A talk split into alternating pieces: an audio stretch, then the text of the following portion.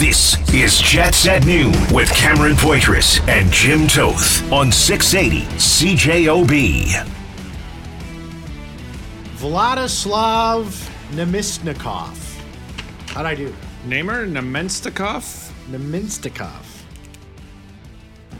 Uh, you know, this is oh, I literally had it, What? and now that you're asking me, if I would have just said it, I would Vla- have. no, Vladislav Nemesnikov. I thought it was Nemenstikov. Is that what you said? Yeah, Yeah, that's what I said. Vladdy, 30 years old, 38.9 percent in the face-off dot.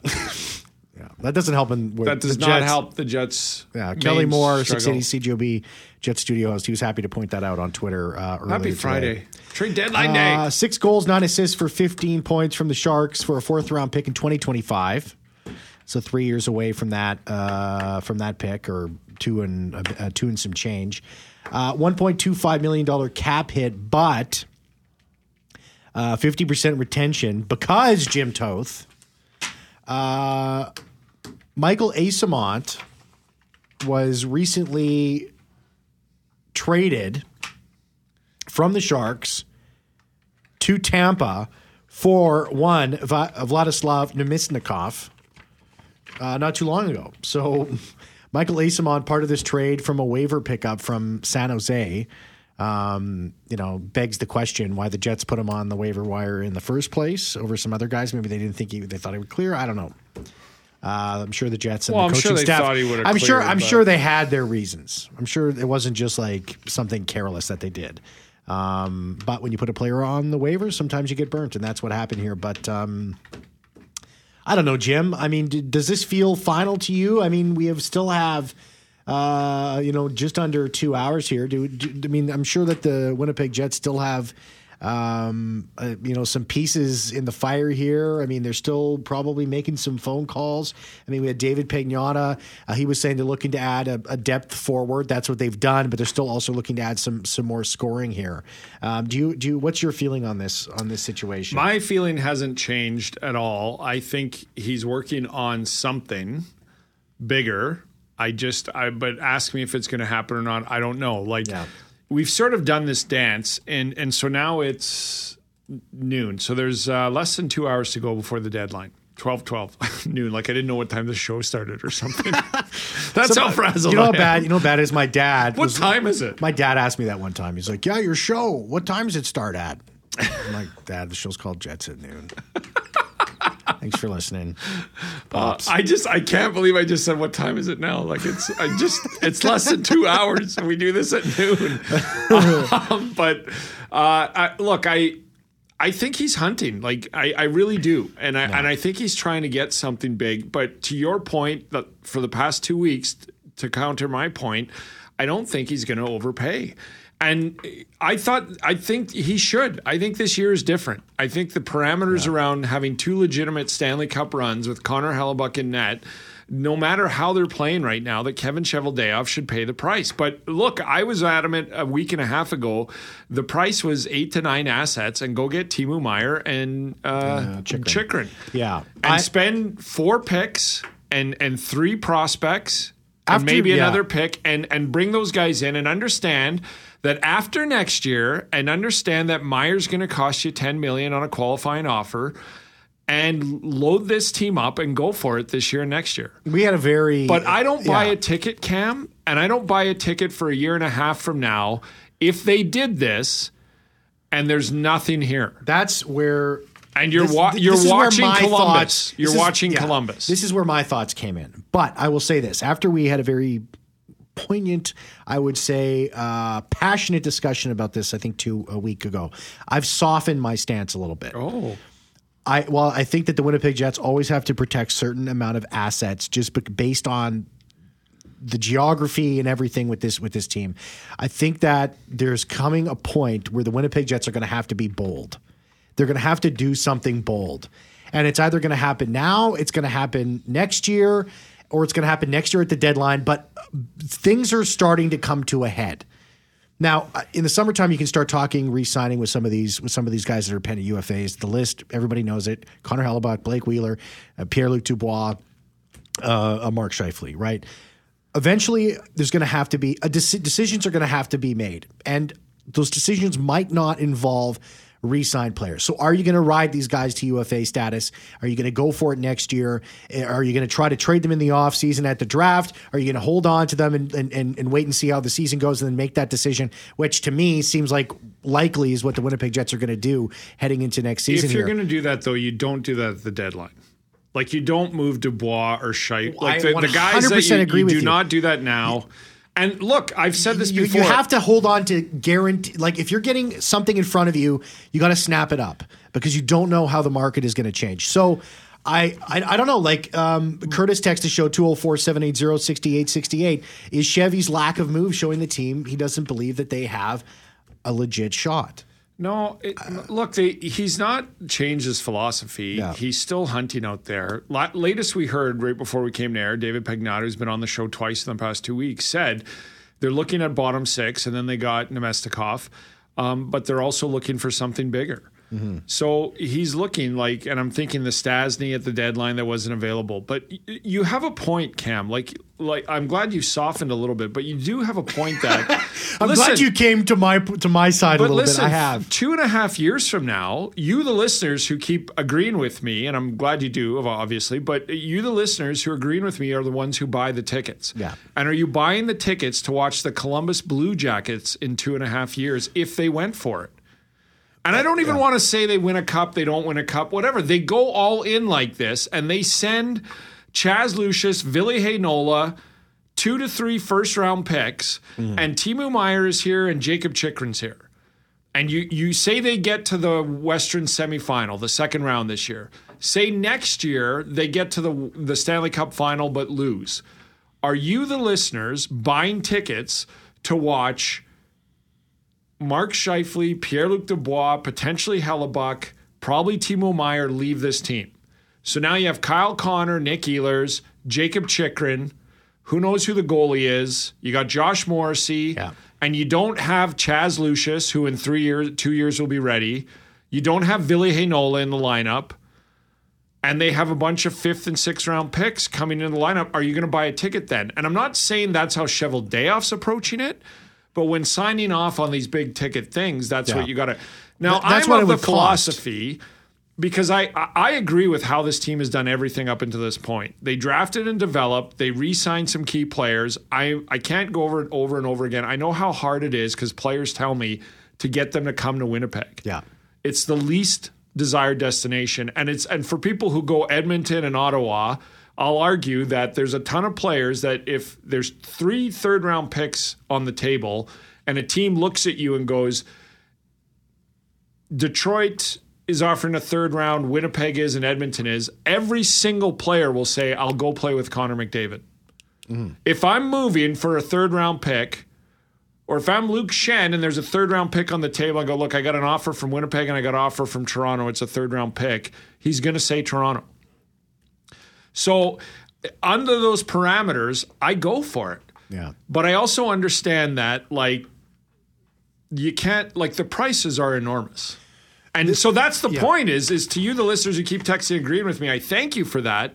But I'll be hopefully in three years, four years in the press box covering the team still. yeah it's Are just, you buying a ticket for that? the the sell job would then be different. So that's that's the whole thing. So if this comes to an end, then the way that the organization is going to have to market and sell it to the fan base is going to have to be drastically different. I think they would rather have the assets and say, "Listen, we're a team with Chaz Lucius coming up, Brad Lambert." Sort of go back to when they first Well, came here to Winnipeg. look, they didn't trade Perfetti. They did, like so for me to get Meyer, they wanted Perfetti, and they wanted two first round picks, and they wanted something else. the organization obviously feels like there's certain lines that they're not going to cross, and that is trading people like Perfetti and Chaz Lucius and Rutger McGroarty, and, and even it seems like Ville Heinola is also on that list because you know that that was a guy that was being talked about. But this is meant to be a complimentary thing to Cheveldayoff into this point.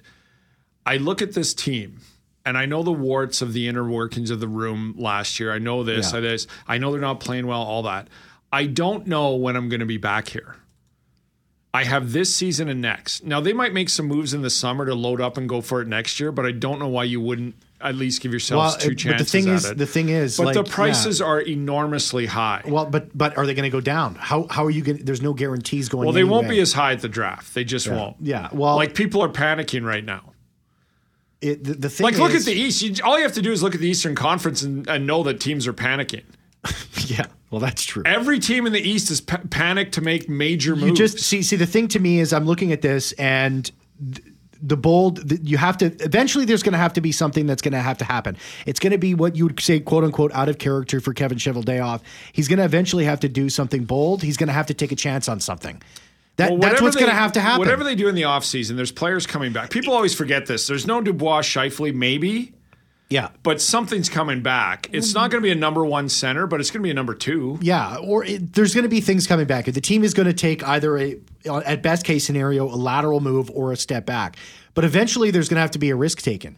Eventually, a risk is going to have to be and, taken. and Jim. look, I look at the Oilers, and that's what they're doing. The Oilers are looking at McDavid and Draisaitl for two more Yeah. years, and uh, I still don't think the Oilers are good enough. so is is the but they're risk? least they're doing this. But again, when it comes down to, to third round pick trades for players, unless you want to go second round pick for a Nick Bjugstad, Well, the, and you look at the the organization. From what it seems like, and listen, we still have about another hour and forty minutes here. Something could happen, but the I still think something's going to yeah, happen. like, by the we're, way. we're gonna have to wait and see. But it's does the organization look at now and say it's better to go and and do something again? Take a chance on something in the off season, in the summertime, or is it better to take it now? The organization, and again, things could change. I'm not sure what's been going on. I have no inside track, but there's obviously a feeling that this is something that's going to be kicked to the summer. Here's the difference, later though. on next year. in the summer, the price will not be nearly as high as it is. I think that's what's lost in the Jets non-action is is the price is exorbitantly high. And do not tell me Chychrun, because Chychrun's from Ottawa. His wife's from there. His parents live there, but they circled back in. Everybody knows by now. Dorion went in when other teams walked away because the price was too high. I don't think Ottawa walked in there and said, "Well, that price was too high for those six teams, but we'll give it to you." No, they walked in and they said, four of the six teams that you were talking to walked away. I'll do this and I won't make you keep cash. And the other two that were left said, you got to keep some cash. Mm. So that's how that's how negotiations work and stuff. But right or wrong, like I'm not pro Chevy here and I'm not, you know, anti Chevy either. I'm just saying those are the parameters around what's going on. I do think they need to add here though. But it, like to me, it's I just look at it, and you know, eventually there's going to come to a head where you're going to have to just take the price that's there. Well, yeah. If if that's the player you think you can't live without, gonna have to or you think would make the biggest difference. Or if it is moving players that have been core members here in the off season, eventually you're just going to you have to accept. you don't move this core now, no matter what you feel about No, the I'm, core. I'm talking about the. Not, I'm not the- talking about right Okay, now. I'm talking okay, about yeah. in the in the off season in Yeah. the summertime. Eventually, you're going to have to take whatever the market is there, and if you keep waiting and waiting and waiting and waiting for it to go up or to be the right fit, it's worked out very well for Kevin Cheveldayoff so far. I will 100 percent give him that.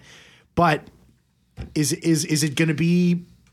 What's it going to be in the summer? We don't know. And here's my final point on this. After next season, whoever is in charge of that, whether they, they worry about what's happening contract wise next offseason or this offseason, has to be around for five or six years. yeah, and I and like And is I don't I, I don't know like whoever handles the fallout of Hellebuyck, Scheifele, Dubois, Wheeler, whoever handles that has to be around for the next because Well, you're not going to have a GM that he's do gonna be what here. they're going to do and then a year or two later go oh we're going in a different direction. The different direction is happening next offseason Yeah, or this one. We have to go to break here, but wouldn't it be Kevin Cheveldayoff if he's handling it? Well, He's then, on. He's then got two gonna, years. He's got two years after this. They Then signed he- a three-year deal. Well, then he's going to be here for a long time. But I, I like. I'm not saying he's not going to be in the organization. Yeah, as a he could take a higher up position, president of hockey ops or something. But the Pittsburgh Penguins have picked up a defenseman. We'll get to that after 12:30 news with Sarah McCarthy. Don't go anywhere. Jets at noon on 680 CJOB. Refresh Twitter. Hello, Sarah. Hello. That's what I've been doing all day.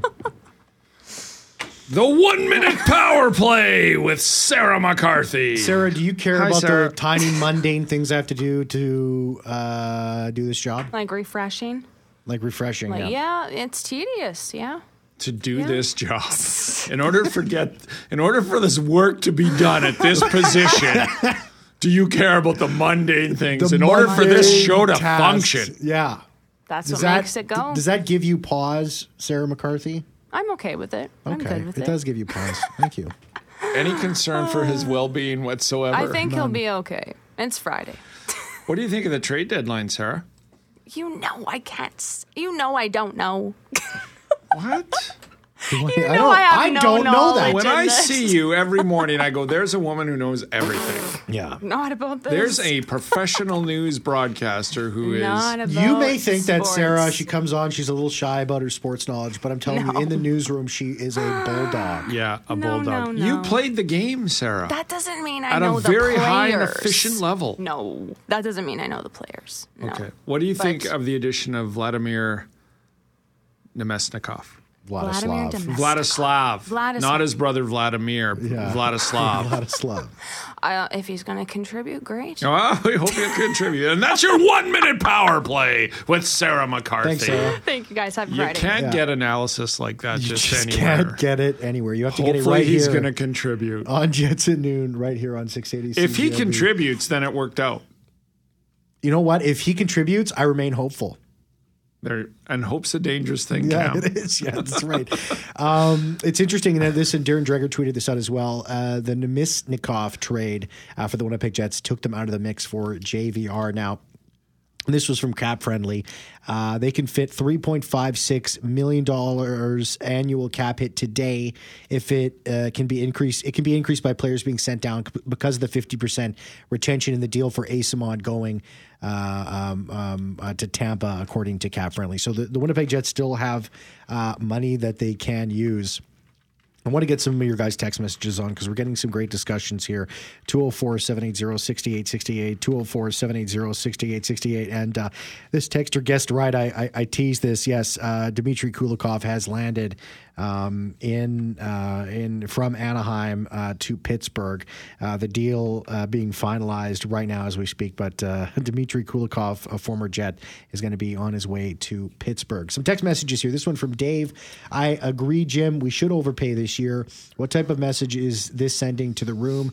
Watching other teams improve and we do nothing. Not going to make players want to stay. As we are showing, we aren't in it to win it. Let me just get through a few here. Hi, we keep doing the same thing over and over. You'll get the same results. If Chevy doesn't swing for the fences for this team, we will always remain the same mediocre and guys will move on. This one, Chevy is believing in his guys as a ticket buyer. This product is is not getting it done. Need Parayko or Provorov. This from Bob. Remember the Bombers acquired Collaros.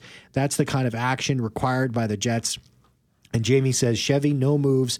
I think it's reverse of him not thinking that they can make a run. He believes in his lineup and they can do it. Just because the keyboard heroes don't agree doesn't make it so. Well, here's the thing. So, to your point, when I said go for it and spend the Yes. the cat and have two solid years and then take there's certain parameters. Take three to Jets five years to rebuild. as a franchise because of the challenges. There's certain things they I just think that they can't do. So here's I the stay, flip I side stick of by this. that. They're going to make the playoffs, right? Yes. They're probably whatever happens going to make the playoffs next year. In a Western Conference that is wide open. so This year, this year. The flip side of my argument is, is, and my argument is for this year only. Like two years ago, I wouldn't do this. Four years ago, I Mm-hmm. believe in augmenting and going and draft. In this market, draft and development is the only way to do it.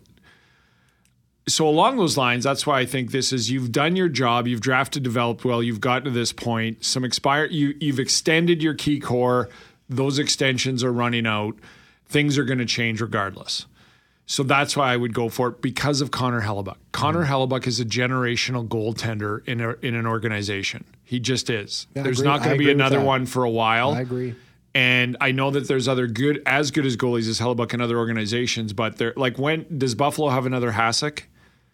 They haven't found one yet. Ha- uh, does New Jersey have another uh, Martin Brodeur? nope. So my point is, is this is one of the main reasons I would do it. Colorado had but Patrick that Waugh. being They said, won a cup, but they haven't. But that being said, there is nothing on Kevin Cheveldayoff's resume that the constant drafting, redevelop, uh, retooling is a playoff bound. Yeah. we can argue whether they get in in the sixth seed or the eighth seed, or. But the point is, is you can continue to go to the playoff. It's not like it's a broke system. Is my point. Yeah. And there's a there's a great uh, Chris here has weighed in with me, and I'll get through the the back and forth. But he says uh, to Jim's ideas, you have a wasteland of tickets available if this team plummets in the standings and has to rebuild for two to three years. Jim's strategy is nothing more than suicide for this business side of the franchise, and he's not wrong. No. I'm sorry, uh, listeners. I don't want to offend any of you. But I think that if they sent four prospects and three to four picks out the door and brought in Meyer and Chychrun, regardless of whether they won the cup or not, in three years from now, the barn wouldn't be full. Yeah. The fourth year, the barn wouldn't be full. And five years from now, the barn wouldn't be full. Now, they're, they're over 13,000. They're about 92% capacity right now. Three years from now, when Chaz Lucius, Cole Perfetti, Ville Heinola, whomever else, Yeah. Rutger McGroarty is around, Kyle Connor, Nick Ehlers, Josh Morrissey, and whomever else you make deals with to bring in to augment it, they're still going to be a very good team. And and to to Chris's point, he's right. That might be the best business model for the Jets. To your point, do not ever overspend. Always have a contending team and hope that once you're in the playoffs, there are worse things in pro sports than a team that consistently makes the playoffs. But the point is, is so. But I don't think Yeah. that way. I'm just a guy who goes, if I had built this to this point, I'm going all in. Yeah. But I'm not the guy who has to worry about all the other things. Mm-hmm. But that's what I and I'm not I'm not backtracking what I said. I'm just saying I understand what Chris and the said. You can't just like it's not Tampa Bay where you can just give this stuff away and convince guys to come and, and stay here, Vegas Yeah. and stuff. Like I think they're losing players to Edmonton because of Connor McDavid. That's my own personal thought. When it comes down to Yeah. like Luke Schenn, and people, it was a third round pick that got Schenn to Toronto. Would you give a second round for him? You would have got him. Yeah. What's his name um, from uh, Arizona's in, in Edmonton now? It was a third round Bjugstad. pick, right? Bjugstad, yeah. Would you give a second round pick for Bjugstad on an aspiring contract? You would have got him. Yeah. So I get I get this. Like I get what Cheveldayoff's doing. Um and I get what Chris and a lot of other people are, maybe aren't thinking about right now that you could go for it now and the franchise would be decimated.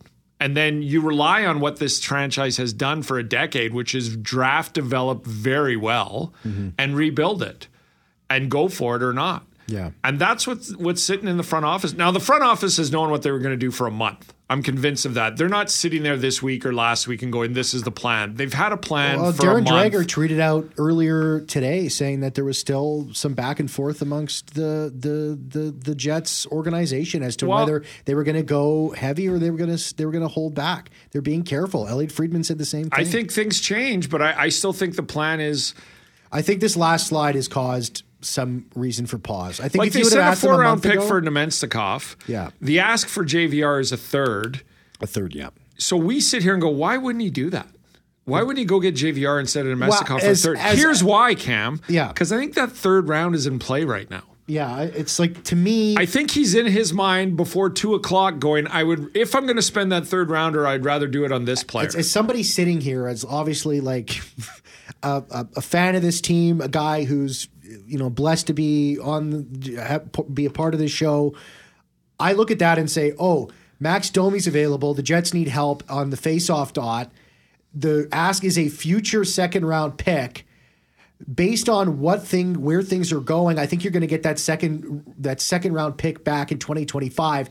I'll make that deal, and you know, and I'll make sure that I make that deal, and I might even consider throwing in J- Jansen Harkins. And then I look and I say a third round pick for J- for JVR. They want a third round pick. I'll give them a third round pick, and I will make sure that you do it, and I'll throw in like a Logan Stanley. That's that's how I see it here. But there's obviously so much more at play here. Like how many deals fall apart every single trade deadline, Jim, that we never even hear about. And it's like it's it's there. Why wouldn't exactly? I, to your point, I agree with you. I agree with you. So- I, I think that it, there's there's the third round pick is attached to something else. Whether that deal will be done and whether we could see another addition come here, David Pagnotta has been on the show how many times? He said that the Jets are still after some high end scoring. Is it going to happen? Yeah. That third round pick is probably it might be, and we'll never know the answer if it doesn't happen. might be key to what's going on right So now. So he might be sitting there going, I, I want JVR, but I can't give you a third rounder. And they say it's a third rounder. So then Namestnikov comes up for a fourth rounder retaining salary. Goes, you know what? I got Nino in the top six. I don't need JVR in the top six. I will go get Namestnikov, fully knowing, and I'm just like, this is how I've been told they think, fully knowing that come the draft, that third round pick will get them what they want to do as opposed to spending it now for a guy that they have no future plans with. And I don't, but that these are, I'm just trying to give like some Yeah. insight to what all the draft and trade deadline days I've covered over the years. These are the conversations that are going on and what you hear about and what you think about. And even in the summer, when I go, you know, I, I've talked to Yeah. scouts and stuff around the GM, what was a conversation and what was this? There's just a lot in play here and stuff. But I do, I wanted to read Chris's text uh, because he's saying It's a I'm very totally good text. wrong. It's- it's a He's good text, right. This I- I isn't a appreciate it, market where three years from now, if if you, not only your next two first round picks, but your past three are no longer in the organization, I don't know that you're gonna, you know, have a. Is this a market to watch a rebuild? yeah, we, And we- I think the brilliance go. of Cheveldayoff is he doesn't have to rebuild; he can always retool. That's what he's done. He's always retooled. Uh, you know, it's just like, oh, there's so much still up in the air here. Reid Wilkins, host of Inside Sports and Oilers Hockey. There is a there's a hockey game coming up tonight, and it's a big one for the Winnipeg Jets. Pregame show at six o'clock, puck drop at eight, right here on Huge game. six eighty CJOB. The Edmonton Oilers start of a back to back home and home, uh, and we'll uh, bring Reid on and get his thoughts on everything going on. Um, and Reid's a great guy, so looking forward to this conversation. So don't miss it. Jets at noon on 680 CJOB. Uh, game day optional skate for the Winnipeg Jets. Uh, that optional skate started about 20 minutes ago. Uh, if you're wondering, uh, PLD uh, doubtful today, maybe tomorrow. Um, uh, actually, no optional skate in Edmonton. Here's actually the report: Appleton and Dubois in non-contact red jerseys. So both of them uh, made made the trip. So that's the latest on that. The game coming up six o'clock uh, pregame show, eight o'clock. Uh, play by play right here on 680 CJOB, and we're joined by Reid Wilkins, host of Inside Sports and Oilers Hockey on CHED. Reid, how you doing? I'm doing great. Thanks for having me. No problem. Uh, I mean, uh, in terms of a big two game series, back to back, home and home, uh, in your mind, how big is, is this set of games here? Well, I think this entire stretch of games is significant for the Oilers, and it started on uh, what day of the week was it? Whenever they played Boston, uh, and then they had the Leafs. I guess Monday was Boston, Wednesday was the Leafs. They got the Jets twice. They're they're playing Buffalo, who isn't as powerful, but they can score a ton. And defending has been the Oilers' issue most of the year. And uh, then they play uh, Boston again, and then they play Toronto again. So it's it's it's really sort of this whole seven game stretch. I think is a bit of a benchmark for the Oilers. Not to, to downplay this home and home series because it is an interesting one, and it is part of that. But I, I think in terms of the way a lot of us have been talking about the Oilers' schedule, it, it's a significant stretch. How are they going to do against these teams who are you know, in terms of Boston and the Leafs, uh, you know, Stanley Cup contenders, and then you know Winnipeg, a, a very very good team that has given the Oilers a lot of trouble, really for for several seasons. I guess so far so good for the well, maybe so far okay because they didn't beat Boston, but they they played a pretty decent game against Boston. It was it was kind of a low event game. Uh, it kind of came down to some depth scoring. McDavid got the two goals for Edmonton, and some other guys lower down in the lineup had chances and didn't finish and Boston got you know you know three goals from players that, aren't on their top line. And then I thought the Oilers played one of their best games of the season against the Toronto Maple Leafs. They won five two. They were pretty much in command the entire game. They looked quick. Mattias Ekholm was a pretty strong addition on on the back end. So you know, like I, you can almost look at it like a seven game playoff series. These stretch games, how many are the Oilers going to be able to win out of the seven? It's one one so far. Yeah, um, along those lines, like where are they compared to the season, uh, Reid, and where they're playing? Are, are, they pretty good? Are they the best hockey of the season so far? Are they peaky? And where are you from from where they started the year to where they are right now? Well, they're much better from where they started the season. I mean, they, they were ten and ten after twenty games. So, I mean, that's a pretty clear demarcation point. They they didn't have a great first quarter of the season, and I mean, really since since Christmas, they've got a pretty good record. I mean, they they've had Boston beat them, but Before that, they had a 17 game stretch where they only lost twice in regulation time. Granted, they did have a kind of string of overtime or shootout losses in there, but they were, you know, in every game to use that old phrase. I, I think that, you know, again, they're they're coming off a really good game against Toronto. I, I think the addition of Ekholm is encouraging. Um, they've been able to get a little more depth scoring than has been an issue in the past. I mean, Warren Foegele's been doing okay. Yamamoto, Kailer Yamamoto scored in the last game. And I, I know every team has injuries, and you guys were just talking about some of the Jets' issues. The Oilers have played the majority of the season without Evander Kane because he missed almost half the season, um, you know, with with the wrist injury, and now he's been out again for the last two two and a half weeks, and, and haven't haven't had him in the lineup. So, I think all things considered, um, you know, it's it's promising for the Oilers. They're they're still obviously in a very tight chase. Uh, I mean, I don't think they're going to miss the playoffs. I, I don't know where they're going to finish in the division. They're four points out of first. Sometimes they still drop down into a wild card depending on uh, how they're doing. But you know, I think I think they're playing pretty well. It's just their problem is is preventing goals. It's just defending. Sometimes it's been goaltending. So that's why they've got Mattias Ekholm, and that's why they went out and got Nick Bjugstad, who's not not expected to play tonight. Um, scoring isn't a problem. like they're, yeah. they're, first in the league. I, I know they took Barrie off the power play. Power play should still be pretty good though. It's just going to come down to good old fashioned checking and stopping pucks. We only have about a minute and a half here, uh, Reid, uh, before we got to let you go here. But how far can McDavid take these guys? I mean, wh- wh- when when is it going to come to a point where the depth's got to start showing up, the goaltending's got to be there consistently? Yeah, well, that's I mean that's where we're at. I think we saw last year in the playoffs how far McDavid and Draisaitl can take them. Um, I mean, I'm going to cherry pick a bit of a stat here, but I, I do think it has some relevance. In their in their five game series win over Calgary last year, McDavid, Draisaitl, Hyman, Nugent Hopkins, and Kane scored 80% of the goals. So, you know, even if even if they're top heavy, they could still go pretty far. Uh, if they get a couple other guys contributing, that's going to help.